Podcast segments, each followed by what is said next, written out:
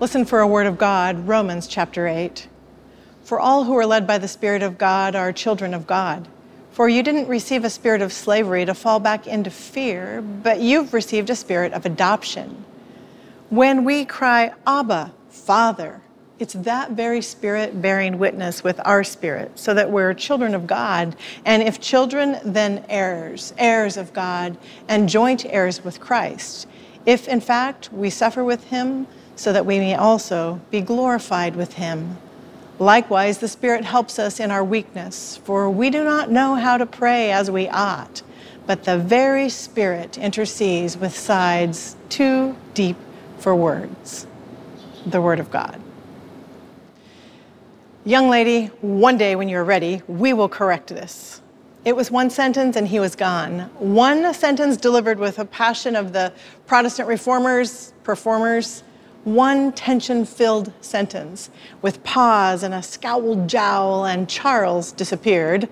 The next time the topic surfaced, he was more restrained and proper. Dear Pastor, one day, when I retire, I shall give my attention to this heresy, and if you are agreeable, perhaps an entire sermon series on the topic.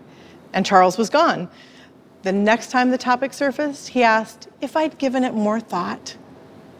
And Charles was gone if we still had our dear friend with us, our ethics professor, friend, decades long community member Charles Teel, he would argue a thesis with gusto.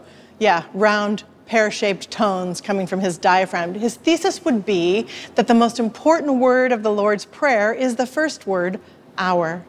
The most important, challenging, difficult, uncooperative, unmanageable word of this beautifully structured poetic prayer is that very first word. This was our topic last week. If you need to catch up in the conversation, subscribe to the Sermon pod- Podcast and look for this particular series, Honest to Jesus. We pray the Lord's Prayer every week in this church community. Now we're trying to understand how what we pray brings us the focus we need in 2020. Our. Our. That was our word last week. After worship, two careful listeners, they named the tension between the words we sang and the words I spoke. Here was the first song we sang last week, One Thing Remains. Your, your love never fails, it never gives up, it never gives out on me. On and on and on and on it goes. It overwhelms and satisfies my soul. One thing remains, one thing, your love never runs out on me. And then we sang In Christ Alone. In Christ alone, my hope is found. He is my light, my strength, my song, my comforter, my all in all. Here in the love of Christ, I stand. Singular, personal lyrics. And Pastor Devo reminded me that less of the worship songs we seem to enjoy singing are in the plural, communal voice. Charles, Charles he protested these private lyrics too all the same heresy, he said, in his thinking. He showed up once here at the church with a couple of handmade church banners in his hands, those tapestry kind that used to hang on the walls in the sanctuary. One banner had a loaf of bread, and the other banner had a cup with uh, juice, the, the bread and the cup. We used them for communion service. The body broken for me, one banner said. The cup spilled for me, the other banner said. And Charles called it his proposal was that we cross out the word me with a large X and we mark that faulty language and we embroider new language right next to it us. The body broken for us, the cup spilled for us.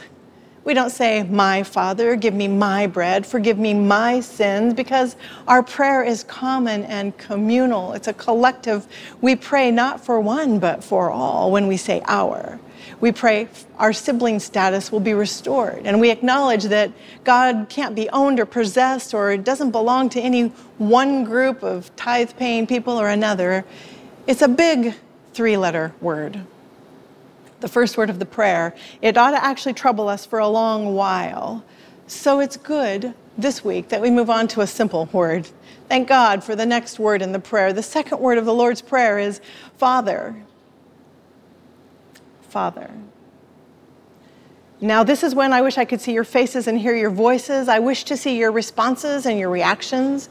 Are you in the Amen choir right now? Father, it's simple and satisfying way to address God. God as Father, it conjures up for you the best of parental protection and provision. God as Father, it summons satisfying, sweet moments, good, grateful memories. You're in the Amen choir. Thank goodness, God, our Father, this week. Are you in the neutral zone? God as Father is neither here nor there. It simply is. We all know God has no name in Scripture. Remember the scene from Exodus chapter 3? Moses and God comes to Moses in this burning bush and gives Moses an assignment to go to Pharaoh and get those slaves free. And Moses says to the burning bush, When I go to Pharaoh, who shall I say sent me? What is your name? And God responds, I am, I am, I am the God that I am. Moses knows that's lame. Gods have names. God has names in stories. Well, not Israel's God. Yahweh will eventually be understood as the name of Israel's God, so sacred it couldn't even be spoken out loud. Are you in the neutral zone? God as Father makes sense. It, it would be rather clumsy and artificial to pray a prayer, Our am that I am, for example. Our Father, at least it fits with language the way we know how to use it. Are you in the offended zone? God as Father only works because you haven't met my Father or had my Father. One person said to me 15 years ago, There's no amount of recovering that word. I cannot pray that prayer. There are 58 words in the Lord's Prayer. I asked you last week, begin to identify which of these words cap- capture your attention. Get a journal. Yes, start writing and thinking about it. Truthfully, we really can't separate any one word from the other words that surround it. So, the opening address of our prayer, the to whom it may concern part of the prayer, Our Father in heaven, hallowed be your name. Our Father in heaven, it's actually heavens, the plural. The prayer, remember, this prayer comes wrapped in a heritage, it has its own history. Here's our first example. Why is the greatest prayer we pray addressed to a father? because people in the ancient world were very careful about how they approached their gods. The gods didn't need the people, the people needed the gods. So they developed rituals to guide them, to bring them to bring them closer to the gods. They would bring the gods sacrifices and charms and amulets and prayers. Prayers often follow patterns and formulas, and you address a prayer to your deity. So why not then simply use the word God? God, that's a word we all know. Because, number two, humans reach for words and more words when things get fuzzy. It's a habit maybe we could unlearn, right? Nevertheless, more words, more words in our search to connect and identify with God deeply, we reach for metaphors and descriptions. We understand metaphors function throughout the Bible, right? In John's gospel, Jesus is described as the Word. In the beginning was the Word, and the Word was with God, and the Word was God. A few verses later, John will refer to Jesus as the Lamb of God. And at the, all the way at the end of our Bibles, there's a scene where Jesus descends on a throne as a lamb having been wounded. Do we think it's a four legged arm, a four legged farm animal enthroned on the king's chair? We don't. We, we don't expect Jesus to return to earth one day as an animal. We, we understand. At some level, we understand metaphors deepen and bring large life to our stories. And we resist pushing these metaphors to their literal meanings. We instruct our youngest children to pray, Dear Jesus, not Dear Lamb. I mean, as soon as I say it out loud, of, of course, of course. So, why address God as Father out of all of the metaphors? That's a good question. Number three, addressing God as a parent is common in Scripture. It's common in the developing Israelite faith, it's common in Judaism. Look at the additional metaphors for God in the Bible that Jesus didn't choose when he taught us to pray. Our king, our warrior, our conqueror, our fortress, our rock, our light, our sun and shield, our potter, our vine, our root of Jesse, our almighty. The metaphor Jesus used when he cried out in crisis in Gethsemane before his crucifixion, Abba, Father, translated Father, the Father. It's deeply relational. He's not speaking of his earthly father, Joseph. In fact, nowhere in Scripture does he elevate his earthly father. Jesus speaks of a heavenly parent. We don't have relationships with warriors and kings and rocks and roots. We cry, Father, because we're confessing a relational interdependence with the Holy One. And we announce this unique relationship to God when we cry, Father. We're born of God, children of God, heirs of God. Creator is another description for God in the book of Genesis, creator and creatures, but it doesn't call forward that relational interdependence. It's not such vivid family language. When we say Father, we claim our status as heirs and children responsible family members. Read Psalm 8 again this week and feel, feel your way through as that the psalmist describes this relationship. So, why is the prayer addressed to father rather than mother? It's another good question. Four, because God is described as a hen pulling chickens under her wings, and a mother bear, and a mother eagle, and a mother in labor, and a nursing mother. In Scripture, God is also described all of these ways. We remember that the prayer is born in a patriarchal society, a world, a world where the only competent adults were at least male, and more likely, parents. We know this. We know this. We know God is outside of gender. Jesus' address to God as Father has nothing to do with God being male because the biblical God is beyond gender differences. We know this from Genesis 1 when God creates. God creates humans, both male and female, not one or the other.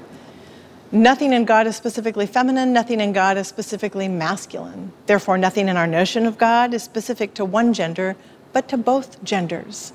The theologian from Yale University, Miroslav Volf, helps us.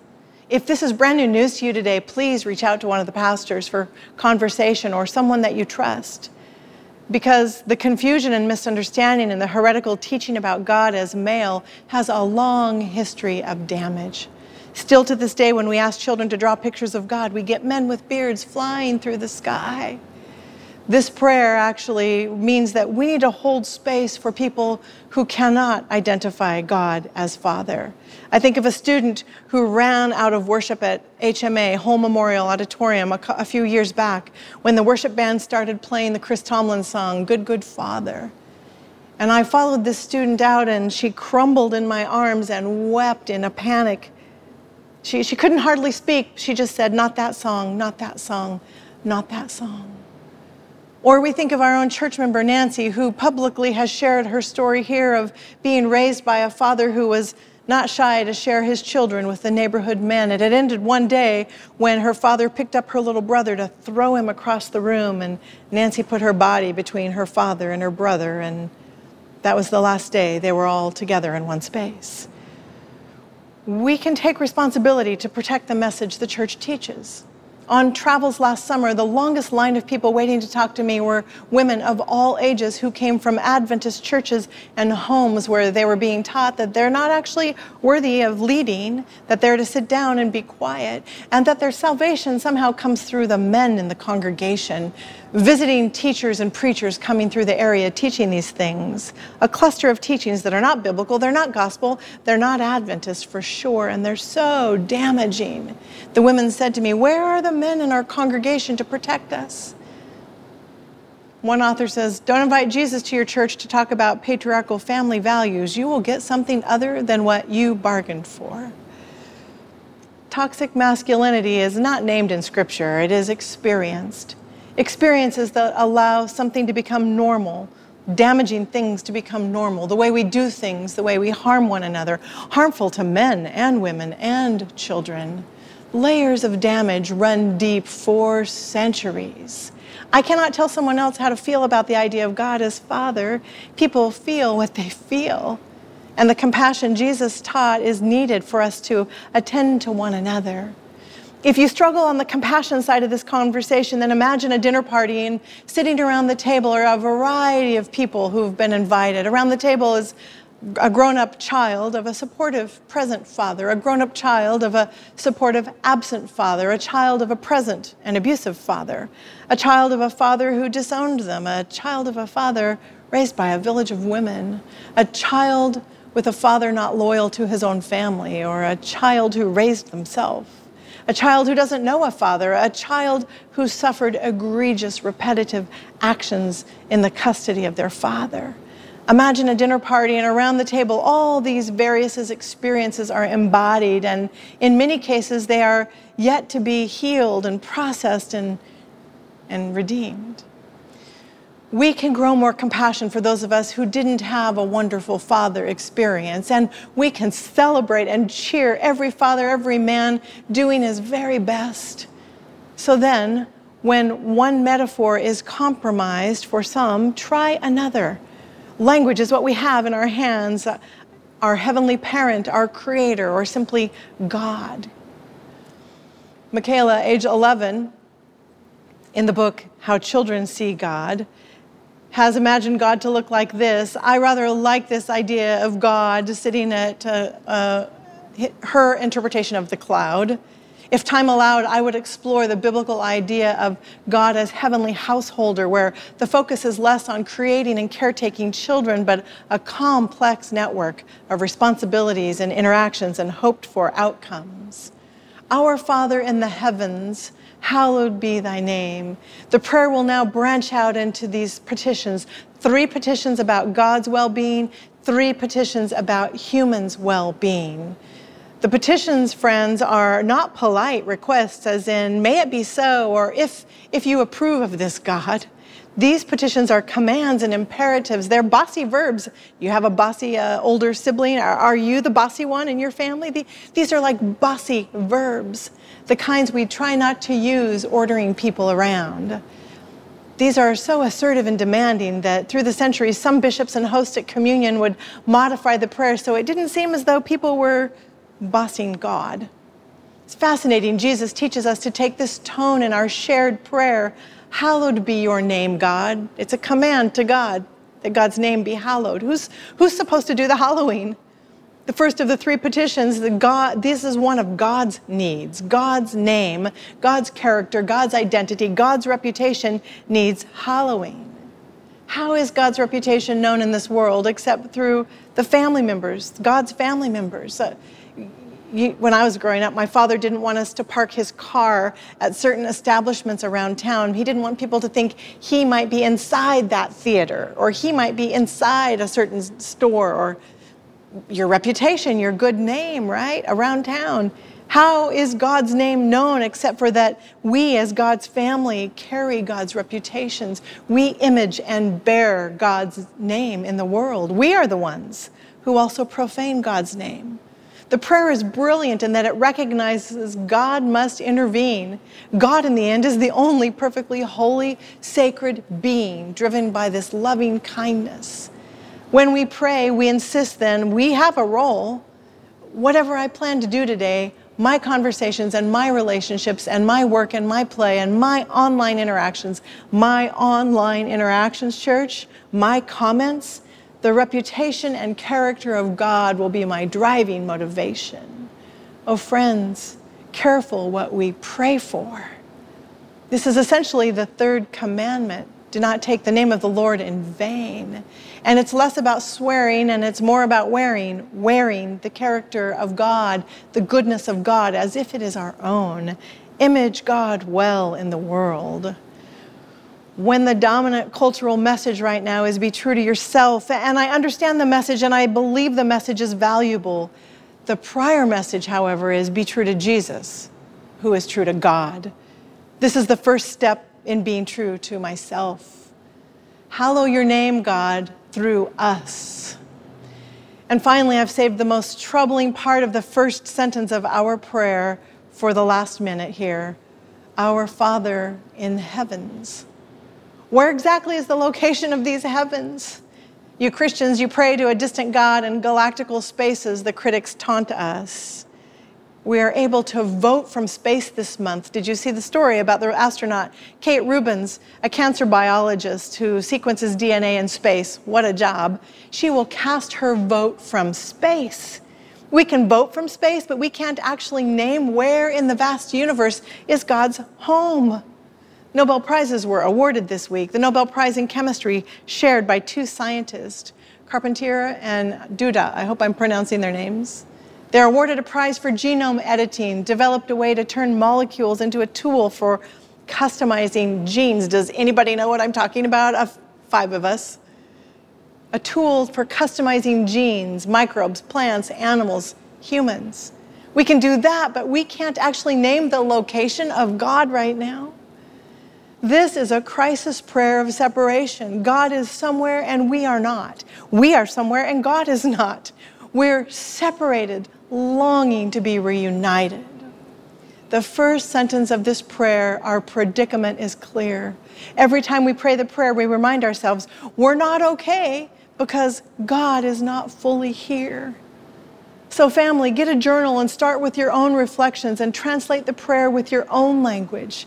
Here's my translation this week of just the first sentence. I might change it next week. It's not ready for publication, so go easy on me. If I were to translate the first sentence with my words, Our Father in heaven, hallowed be your name, I might say, Parent of us all, who is not where we are, and that's enough of a crisis on its own, what were you thinking having your character and image in our hands? Trust us when we say, intervene now we are in over our heads.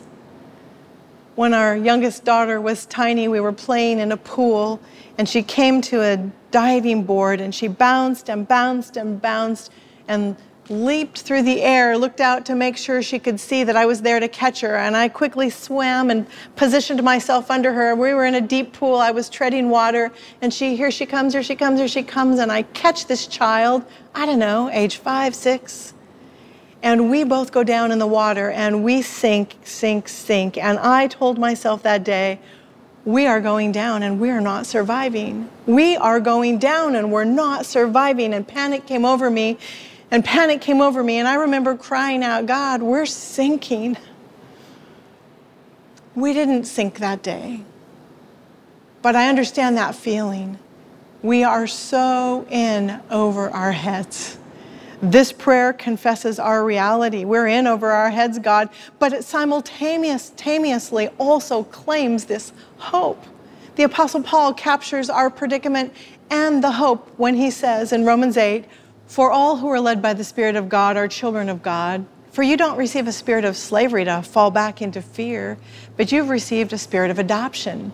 When we cry, Abba, Father, it's the very Spirit bearing witness with our spirit that we're children of God. And if children, then heirs. And if heirs of God, joint heirs with Christ, if in fact we suffer with him, so that we may also be glorified with him. Likewise, the Spirit helps us in our weakness, for we do not know how to pray as we ought. But that very Spirit intercedes with sighs too deep for words. We don't know how to pray.